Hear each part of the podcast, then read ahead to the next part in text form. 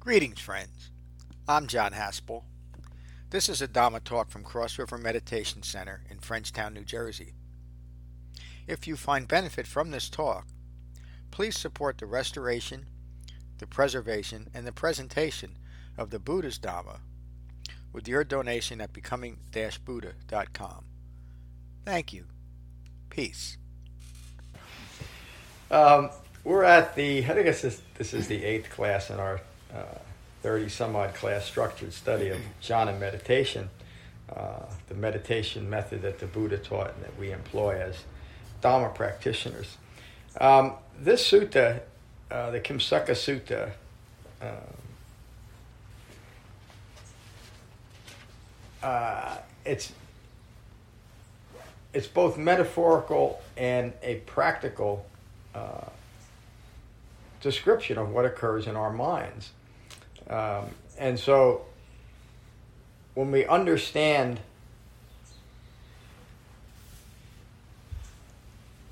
when we understand the, the structure of our minds and that we've created that structure, structure meaning um, mental fabrications, things that we've decided are real and solid about our lives, and we come to the Dhamma, we find out that they're all fabrications.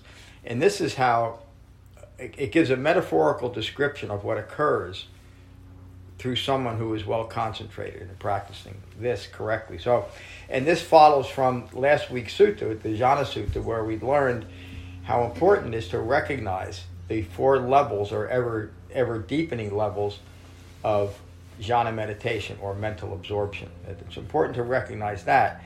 And this describes the vehicle that that's taking place in. Two monks of the Buddha Sangha were talking. One asked the other, To what extent is one's vision said to be well purified? In other words, to what extent is right view established?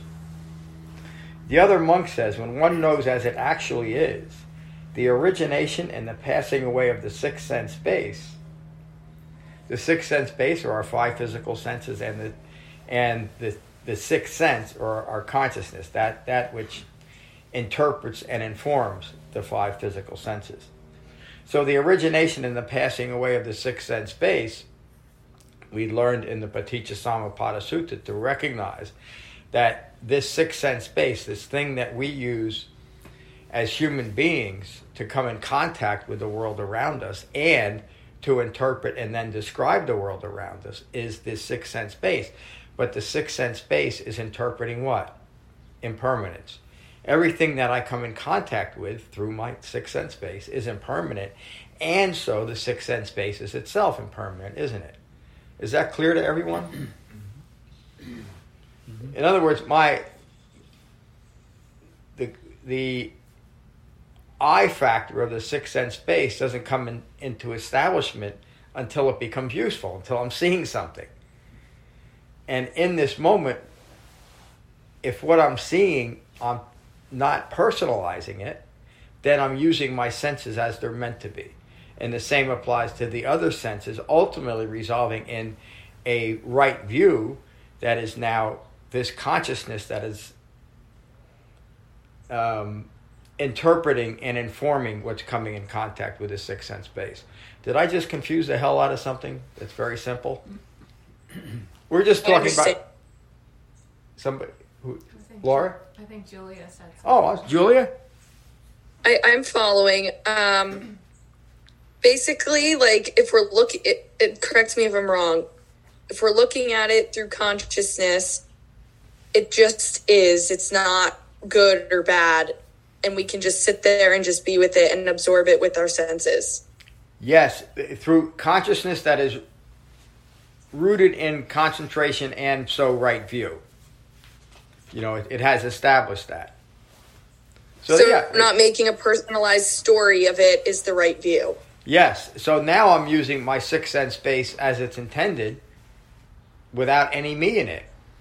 And so that each and every moment is pure, it's fresh, it's vital, because that's a reflection of my mind, not because of what's. Uh, it's not dependent on what's out there anymore.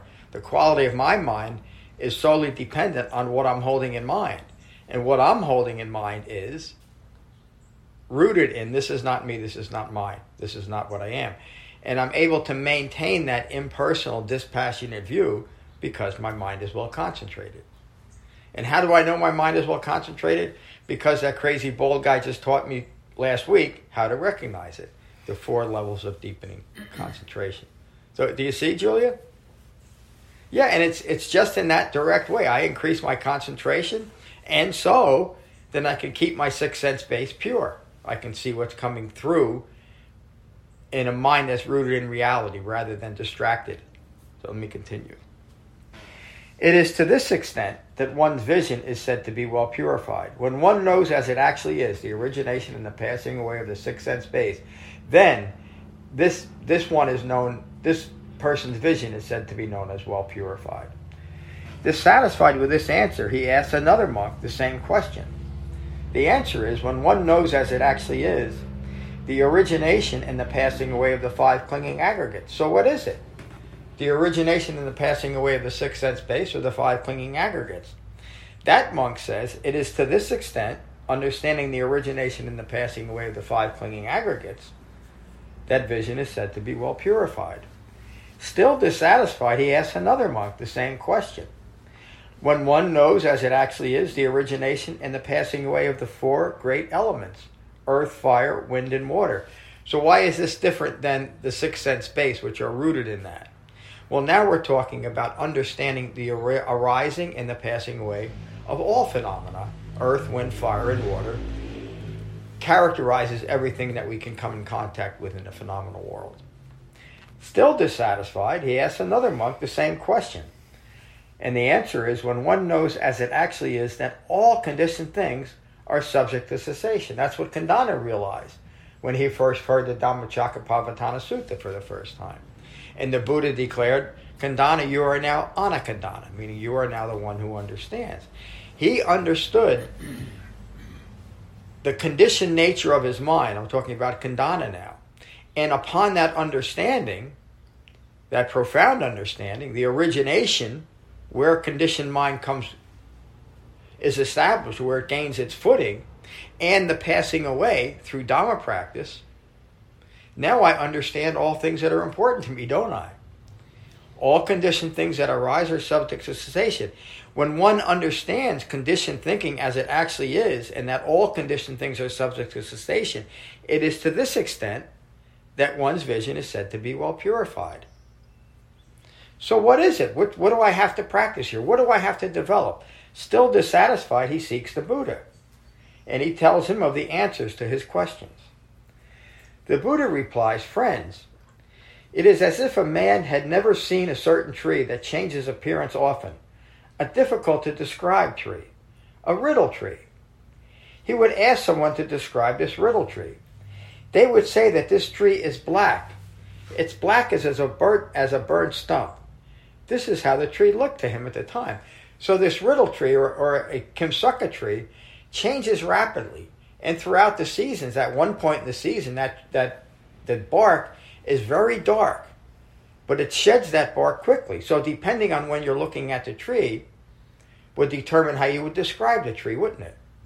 The riddle tree is, is a dark tree. It's, it's a tree with black bark. They're satisfied with the answer. They ask another to describe this riddle tree. They tell him that the tree has no bark and its pods explode.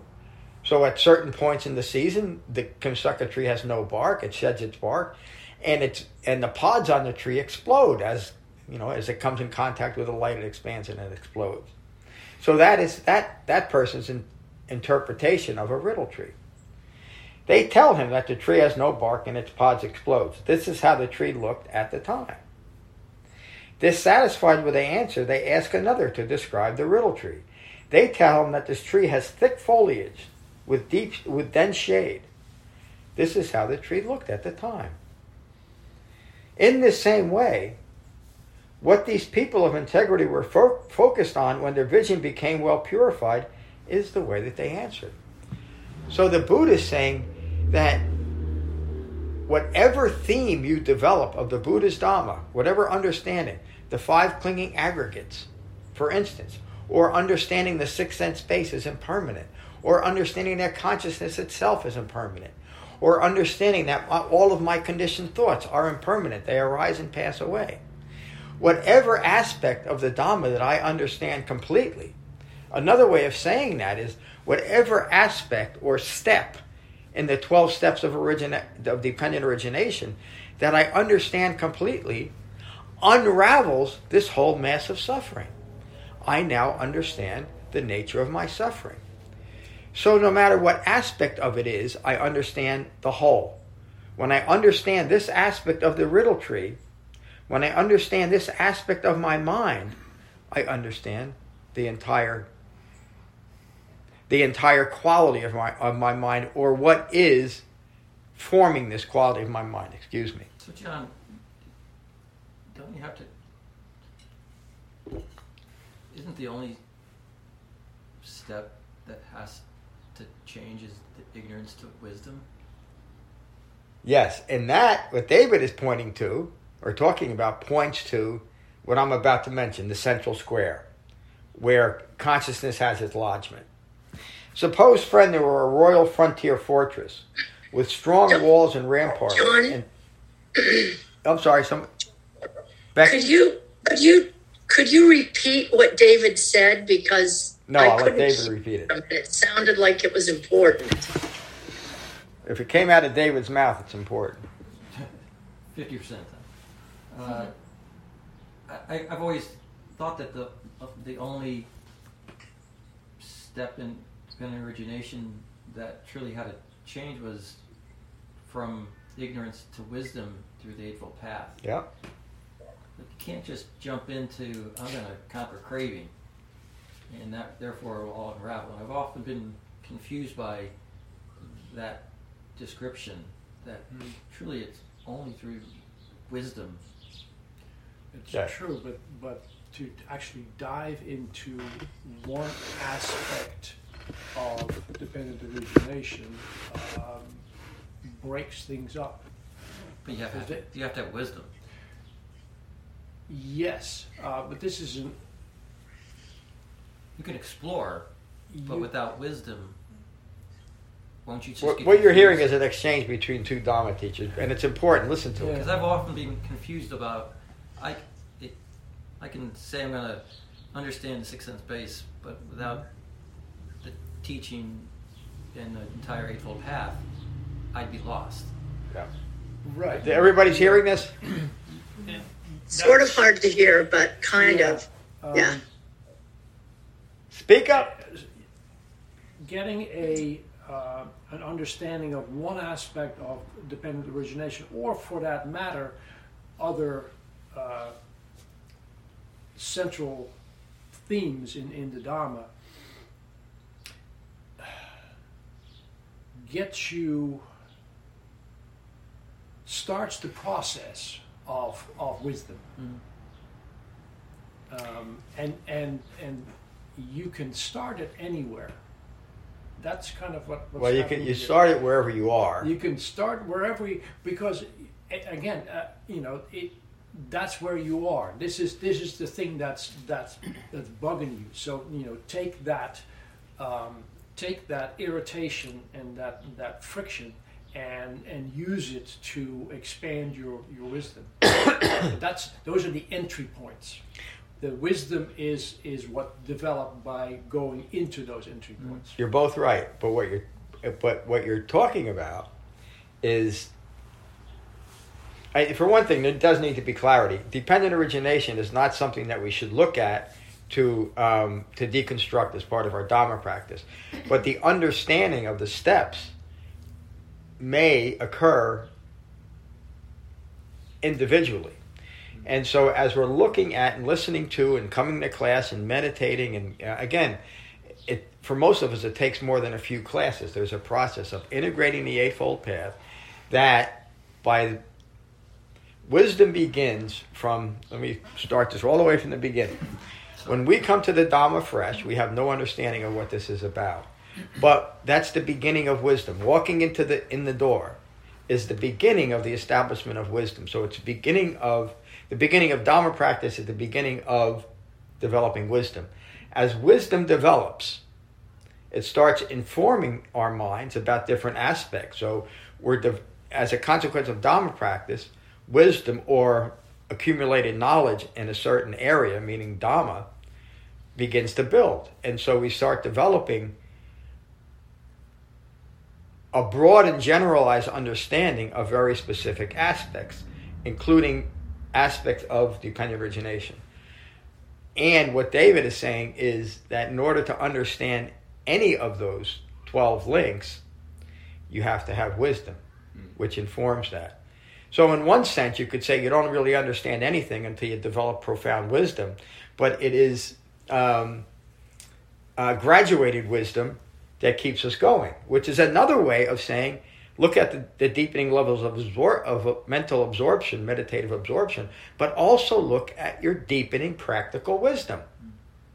But I think that's really what you're saying, David, is recognize. you're just that wisdom is always falling back into the eightfold path Yes. and not. Well, the wisdom is the Eightfold Path. Exactly, but not trying to spin it off to something outside of that. Yes. Did everybody hear that? Hmm. We're applying it to we're applying it the way it is. Understanding how a locomotive works by using the eightfold path isn't going to work. You're not going to get any understanding that way, right? But applying it, we talk about, or I talk about, how the eightfold path is a limiting path. It limits us from going outside of its parameters, meaning understanding the quality of my mind through concentration and the framework of the Eightfold Path is wisdom. It, it's the establishment of wisdom. And as that wisdom deepens, our understanding or integration of the Eightfold Path deepens and becomes more effective.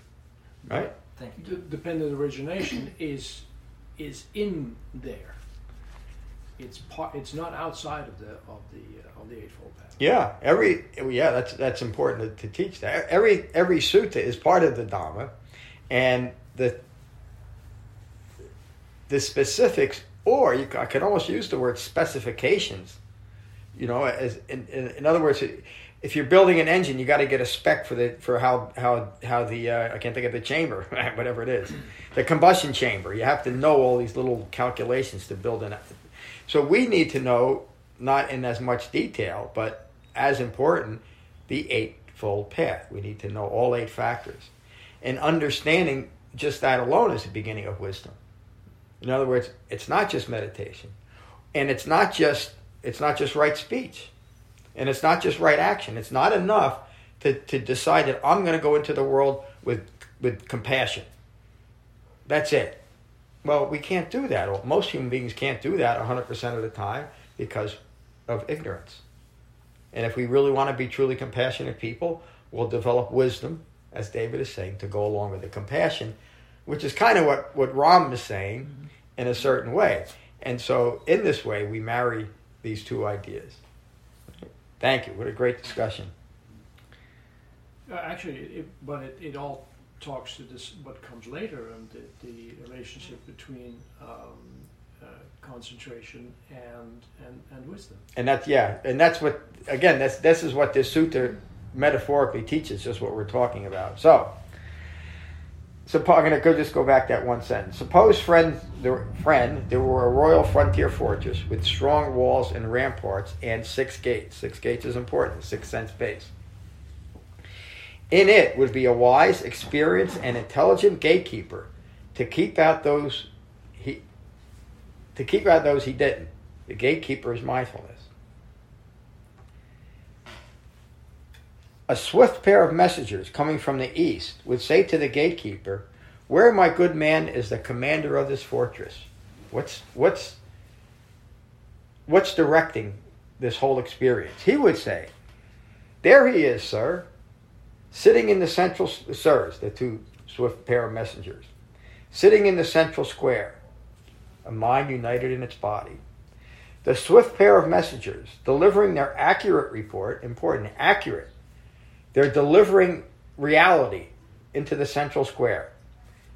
The swift pair of messengers delivering their accurate report to the commander of the fortress would then go back by the route by which they had come. They're pure. They're staying in one, they're staying in their lane. Then a swift pair of messengers coming from the west and from the north and the south would say to the gatekeeper, meaning they do this in, in succession, Where my good man is the commander of this fortress? They would say, There he is, sir. He sits in the central square. The swift pair of messengers, having delivered their accurate report to the commander of the fortress, would then go back by the route by which they had come. All this information coming in from the world is coming in now through a mind that is well guarded. It has a gatekeeper established. And, it, and so only information that is re, re, reflective of reality is breaching the central square. That mind is well concentrated, it's well guarded by jhana. It's able to, to it's able to clearly and directly and intimately pick and choose which thought in a, in a very gentle and supple way which thought is based in reality and which isn't. That's what concentration is for. And once it's established, we no longer have to do it. Because then that concentration becomes much larger and is something we now call refined mindfulness. That concentration is holding in. It's now established as a gatekeeper because the Eightfold Path is now the framework and guidance for this individual human being's life. Is that clear? Uh, so, John, so the seclusion of minds that we're developing and through concentration, that's this is the metaphor they're talking about with the fortress and the gatekeeper. Mm. Yes. Mm-hmm. But what um, when they're talking about the information that we are processing and the messengers, the swift pair messengers, what do they mean by and they go back the route they came? What, what, exactly does that? Oh, they're, they're, we they're, they're, oh, such a good point.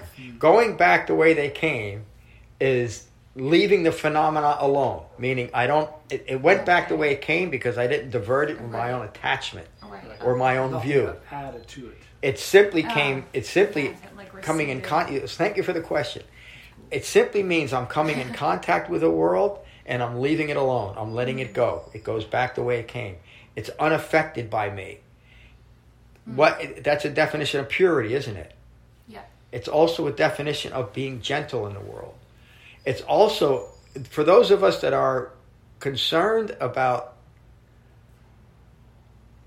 uh, it, it, it, what's the right word? I'm just trying to think of the of the broader word for those of us that wouldn't think of throwing a piece of paper out the window of our car are the type of people we're developing here. And I'm not talking about we don't pollute in a direct way. Of course we don't because we're much more mindful. But we're not doing that to ourselves anymore. And because we're not because we're not polluting our own minds with fabrication, we simply live gently on the planet. Because we're gentle within ourselves. Do you see? Mm-hmm. So again, I'm not saying I'm not pointing out salvation because we're not teaching salvation. But we are teaching a path to individual salvation, aren't you? Aren't we? We're teaching a way to live in the world that we all want others to live. That we all, in fact, sometimes we insist other people live the way that they can't live. Because we can't do it ourselves when we wish we could. But now we can.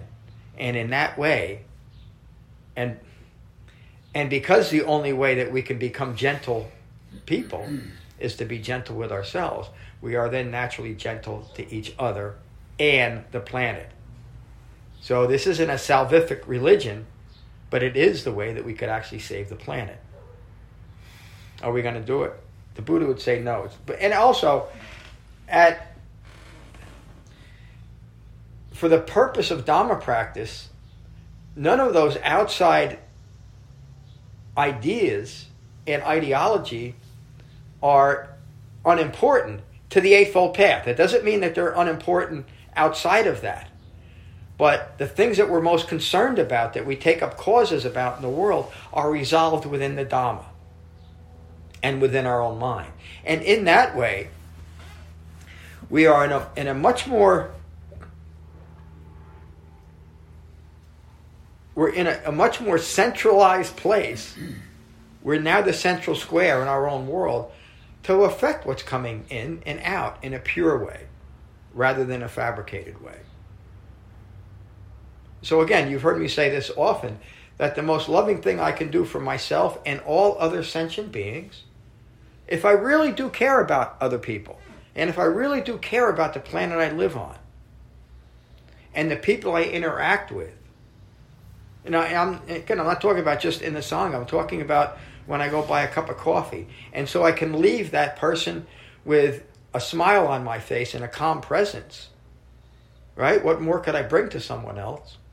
I need to practice the Dhamma. So the most loving thing I can do for myself and all other sentient beings is to take to the Dhamma and awaken. Thanks for that great question. Great question. He would say, There he is, sir, sitting in the central square. I'm sorry, I missed it. Just to ask that question again. Where, my good man, is the commander of the fortress? He would say, There he is, sirs, sitting in the central square. The swift pair of messengers, delivering their accurate report to the commander of the fortress, would then go back by the route which they had come.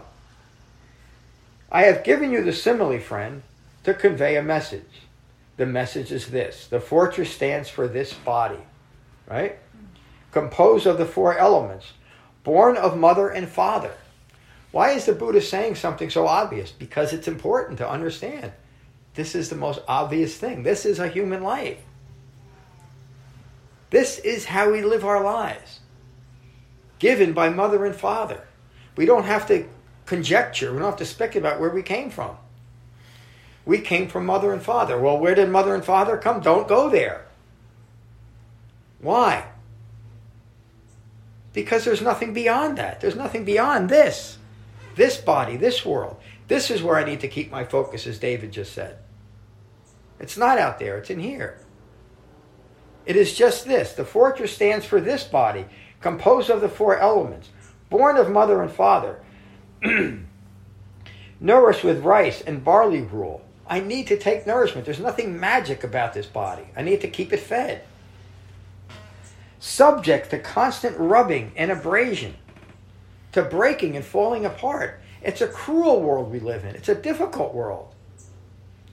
The Buddha is teaching us here from 2,600 years ago. It's not utopia. Don't look for it. In fact, if it's anything, recognize and and don't take personal the dystopic aspects of life. Why? Because they can be such a huge distraction. And even though they, the, the dystopic aspects of life comprise only 1% of it, we become, become so distracted and consumed by it. Greed, aversion, and deluded thinking. The sixth gate stands for the six internal sense media, the six sense base. Coming through the, the eye form, the ear form, the nose form, etc., etc. The gatekeeper stands for mindfulness.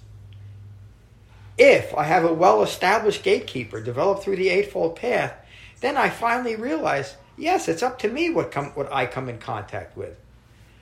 It's not up to the world. And the world is not to blame for what I come in contact with. When you piss me off because your ideology is wrong and is different from my ideology, that's ignorance. No matter how right that ideology might be. Why is it ignorant? Because my view of it is fabricated in this moment. When my view is now unfabricated, when it's pure,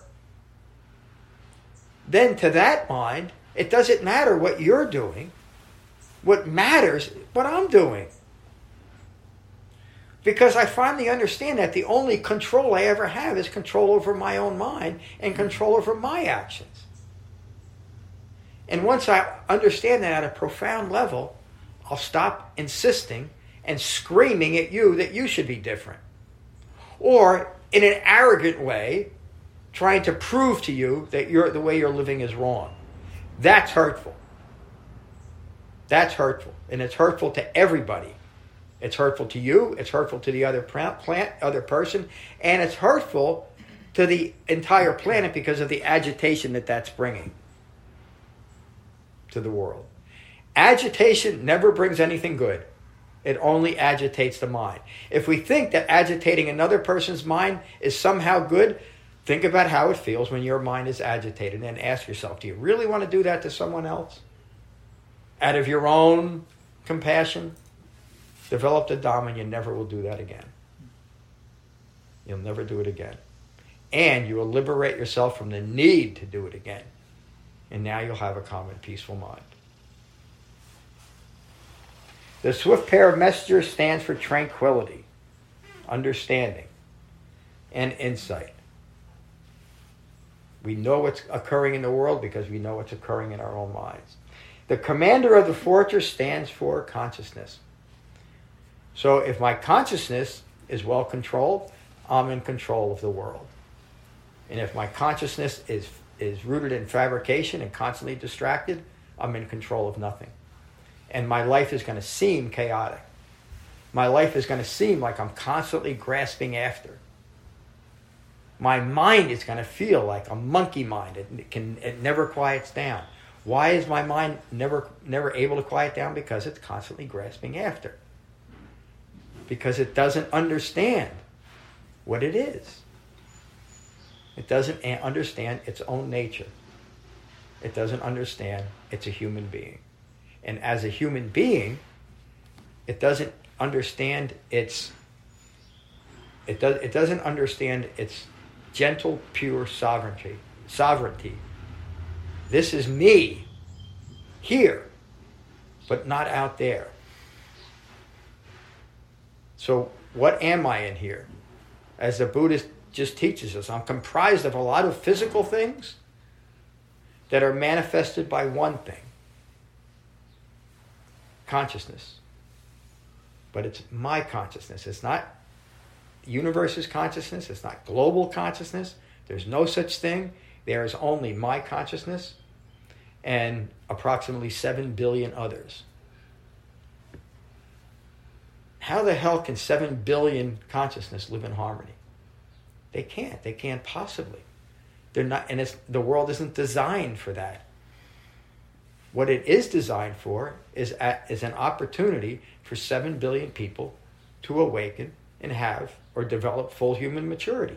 What else would we be doing here? As far as I'm concerned, as a Dharma teacher and a Dharma practitioner, it's to have a human life. I cannot think of any other purpose for me other than to live this life.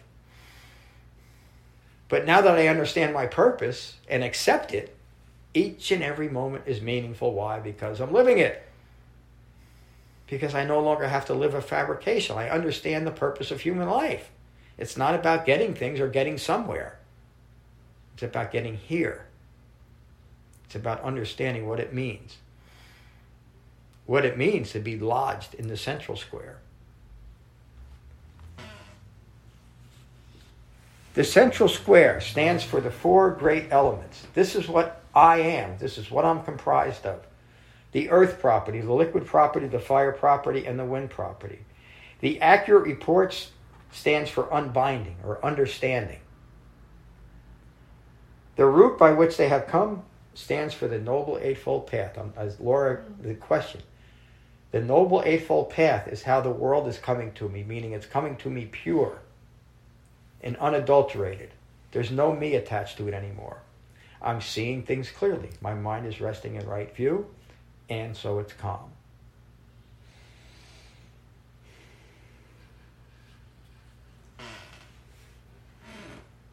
The route by which they have come stands for the Noble Eightfold Path right view, right intention, right speech, right action, right livelihood, right effort, right mindfulness, and right meditation. That's the end of the sutta. Mm-hmm. Becky, what do you think?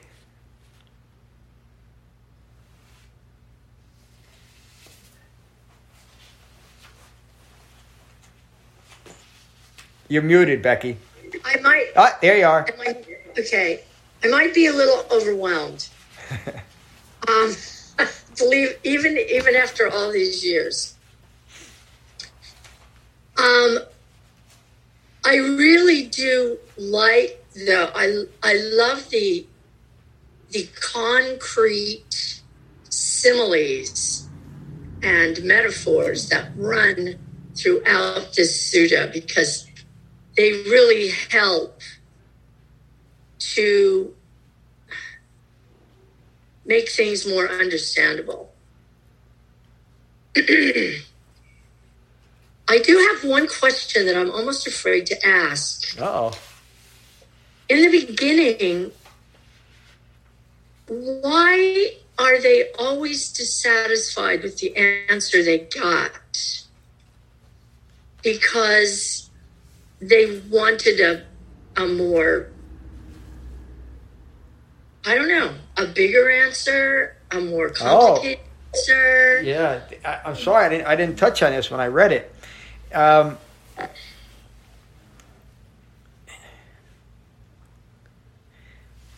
because they didn't have a complete understanding of the Dhamma, they couldn't understand how how understanding at a profound level the six sense base would lead to what they what they expected a path to lead to. It. In other words, they didn't see the value of understanding it because they didn't understand the, the context in which that was presented. Okay. Yeah, so that- they were looking, they were not quite to the point where they could really see the big picture from a small piece of it.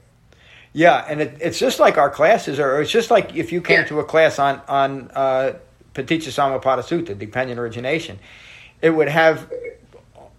In fact, think about that. If you had no understanding of this, of what we're doing, you came somewhere and somebody just read dependent origination to you, and you walked out, you wouldn't know anything.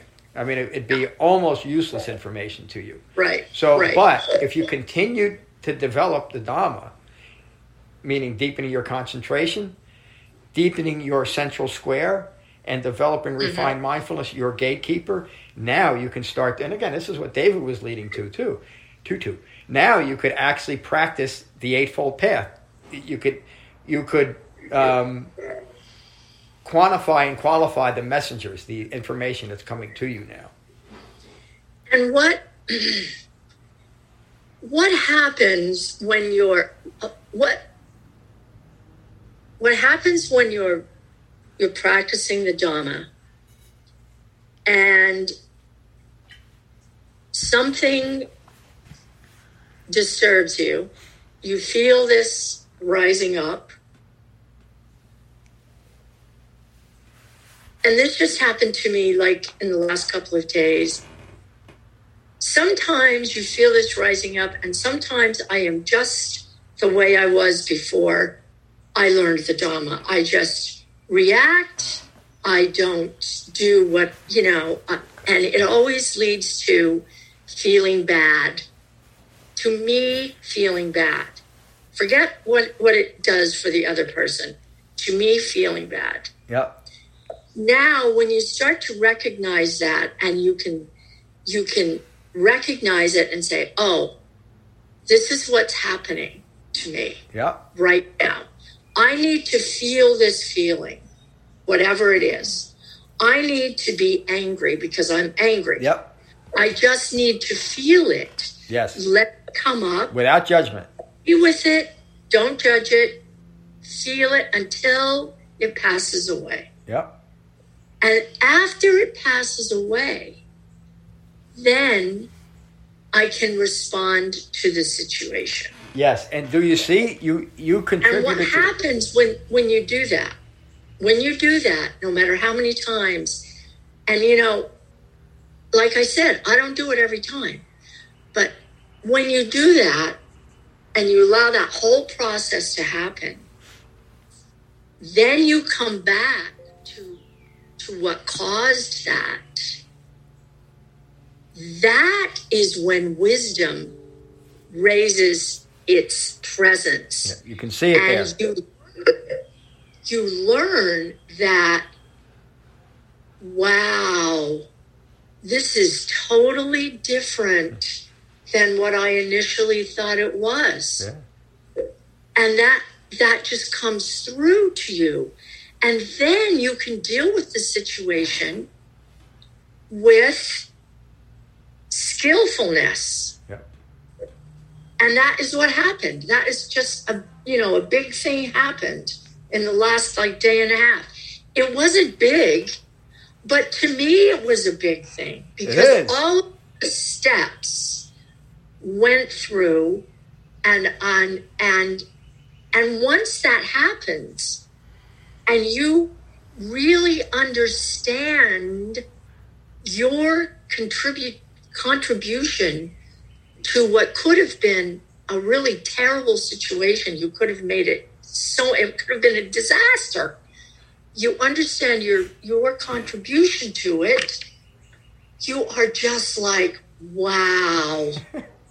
I just have to keep doing this because wow. You really see it clearly. Yeah. yeah. So okay. I'll shut up now. No, thank you. th- thank you, Becky. Again, um, just about every time you share, Becky, you start out by saying something like, you don't quite understand or this and that, and then you give a perfect description of, of pure Dharma practice. So, so thank you.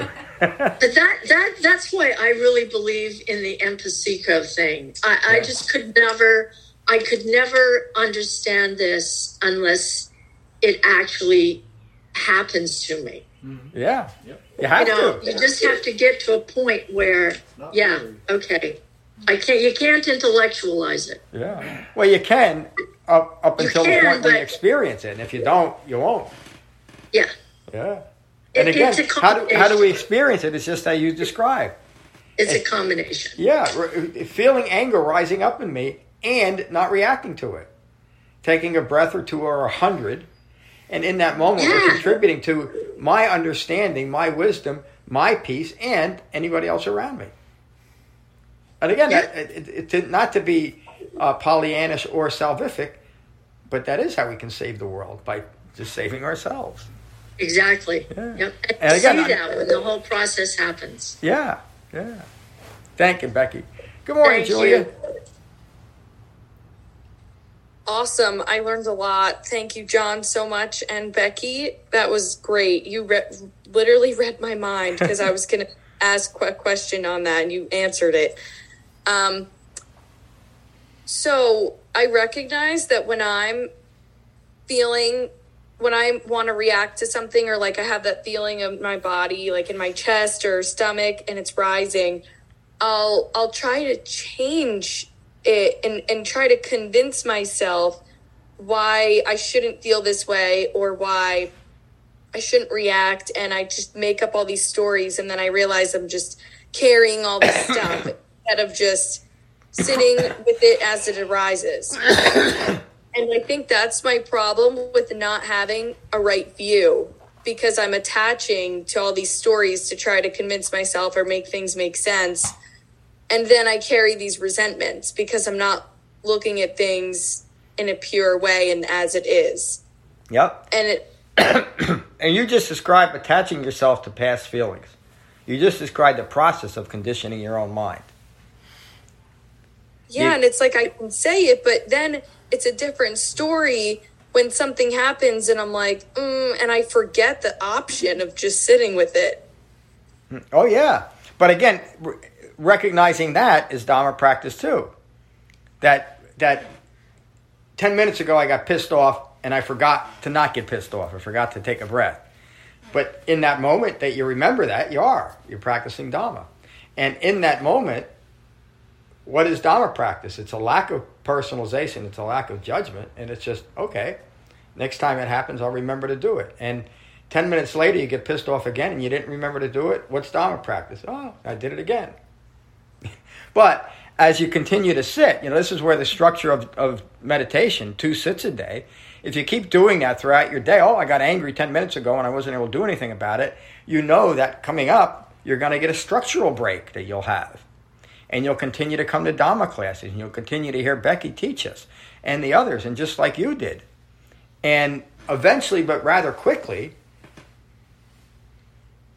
those periods of, uh, just to classify it this way, those periods of losing your mind will become less impactful and have a shorter duration. And over time, you'll be more well concentrated and more settled in the framework of the Eightfold Path. And in order to know that, you have to recognize it. You have to do what we're doing. But and also go through the process that you're describing, Julia, of recognizing that you're different now. You've changed. You know, and how profound that change is. But also how ordinary the change is too. I, I and you're early enough that I can ask this question. Um, you've you've noticed some very ordinary but very profound changes in your own way of thinking and behavior, haven't you, Julia? I have. Yeah, and I and I everybody here would say that, you know, and it, it it's just Dharma. Dharma is meant to have an effect, so it shouldn't be surprising that it does, but it's important to recognize it. You know, and again, I've never I've, I've been involved in the Buddhist game for many years, and nobody ever told me to take a look at my practice. You know, look at it. Is it bearing fruit? Is it doing what we're teaching you? Well, all of you would, would say yes. You know, and I would say if you keep coming, I don't want to get into it. It's a good thing that it works, isn't it? Did you have anything else, Julia? Um, yeah, when I feel bothered or just something that I define as a negative emotion, or I try to like grab things, whether it's thoughts, items, to like try to make me feel better. Mm-hmm. And I know that I'm doing it. yeah, and that's condition. Yeah, conditioned mind.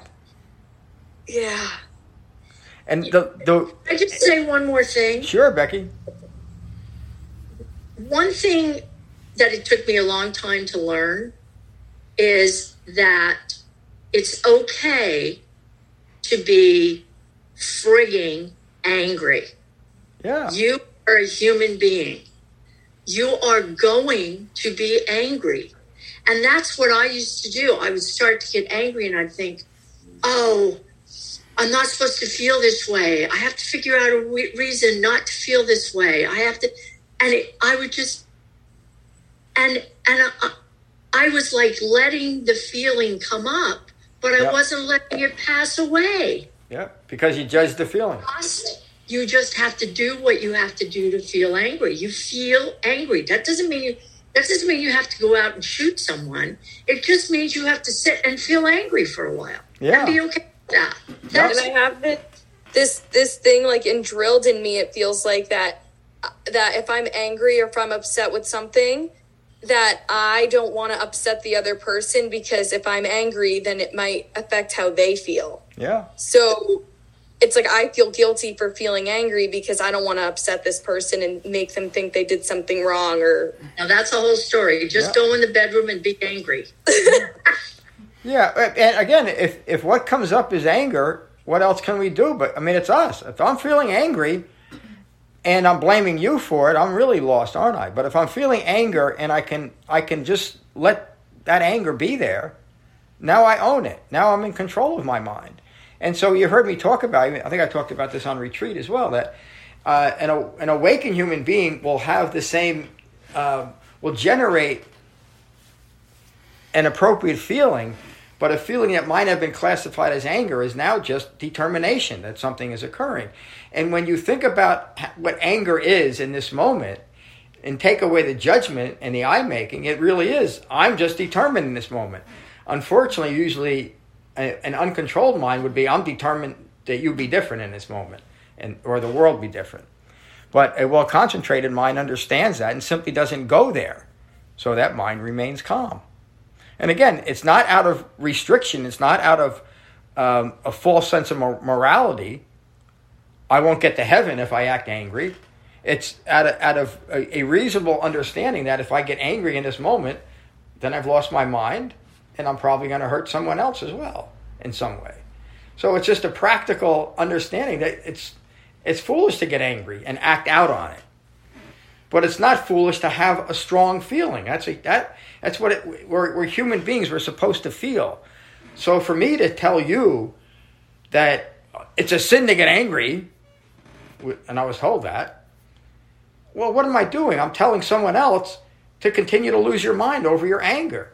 Instead of saying, when you get angry, understand where it's coming from. It's coming from I making. And you can do something about that. You can understand it. And so get to the point where you don't have to act out of anger. Because what is anger? It's it's it, it's it's it's immediate and intense I making, isn't it? And so the more I diminish I making, the less I'm acting out on anger. But it doesn't take away my human life and the experiences that would give rise to a determined thought. and that's the difference. So, again, what a great uh, discussion we're having as well. Thank you, Julia. I'll uh, I'll see you on Tuesday. Matteo, it's good to see you this morning.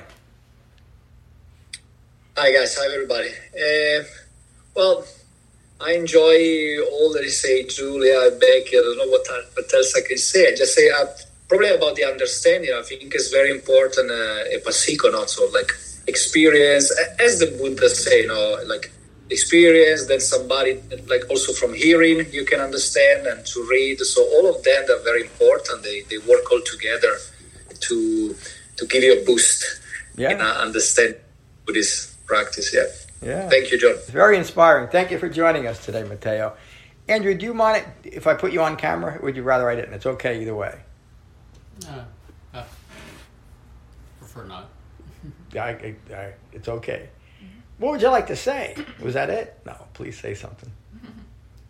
Oh, well, I've just been listening intently and uh, considering the fact that I'm not here on a regular basis, it's wonderful to have it reinforced and I've taken appropriate notes and this teaching, your teaching, needs to be heard again, so I will do it so that it really sinks in. Yeah. Thank you, Andrew. I, and I hope you can join us more often. I know you got a lot going on. Though, so thank you for joining us. Dharma Teacher Ram, how are you? Uh, I'm good this morning. Um, I don't really have anything to add to it. Uh, I just what, what popped up when you were talking about like how um, um, confusing it would be to teach uh, dependent origination to someone who just walked in. Uh, I remember a conversation that I had with Andrew um, years ago um, after um, a, a teaching on dependent origination, and he was uh, completely confused. I'm sorry. And, uh, and I was a little bit less so. Um, but um, yeah, th- this is this is how it happens. Yeah. Um, you you have to start somewhere, and, uh, and and a lot of times when when these bit more complicated uh, teachings come in in play, uh, it takes a few times. It takes a few repetitions for for the, the meanings to start uh, start coming up. Yeah. Thank you, my friend. Laura, do you want to be on camera? Yeah, sure. Fine. Everyone. Um, uh, John, can you uh, repeat the part about? Uh, maybe I should have asked it earlier when you were reading it, but the part about tranquility and the swift messengers. Um, I was just trying to tie that together because I mean, for the Let me just see what the. I, I hear it all the time, you know, that you and the other teachers talk about this path as a limiting path, but for some reason, this simile and this really clicked like today. Like, it really does bring, I don't know if this is what they were talking about when we, they mentioned, the Buddha mentioned tranquility, but when you do use the Eightfold Path you know, as the framework and to orient your mind and keep it as a limiting fact, you know, it's a limiting path, it's a limiting factor. Mhm. Like I used to think, oh, that was that felt constraining for some reason, know, or oh, maybe I can still add some things here and there Yeah. to it. But now, for the first, maybe not the first time, but I'm really starting to realize, wow, it really, it's so helpful. Like when you do keep it, things limited to that, your concentration really does get that much better. Yeah. And when you start And more use, and more useful. and more useful and when I start, you know, Yeah. dropping away those other oh let me just add my own interpretation here, add some other aspect of religion or some other philosophy here. Yeah, it really is starting to click more and it like Ram said, yeah, it becomes more useful, practical, and it does bring more tranquility. Yeah. So yeah. Thank you, Laura. Yeah, that, and that that's that uh, that sentence is tranquility and uh, and mindfulness. So Yeah. it's develop, or another word for tranquility would be concentration too. Mm. So with both of those things, two things. Thank you. Now my teacher David. Hello, John. Don't sleep on what John said about the gradual nature that you will be angry less and the irritation less. It does gradually fall away because you you are replacing ignorance with wisdom. Yeah. And even though you're aware of that irritation, your wise restraint is something that's deepening and you don't have to have this anger that flares up throughout the rest of your life. Yeah. Sariputta is an example of that. The Buddha is an example of that. Our Sangha is an example of that. And being part of our Sangha is that support. So know that the path leads to calmness and gentleness and tranquility.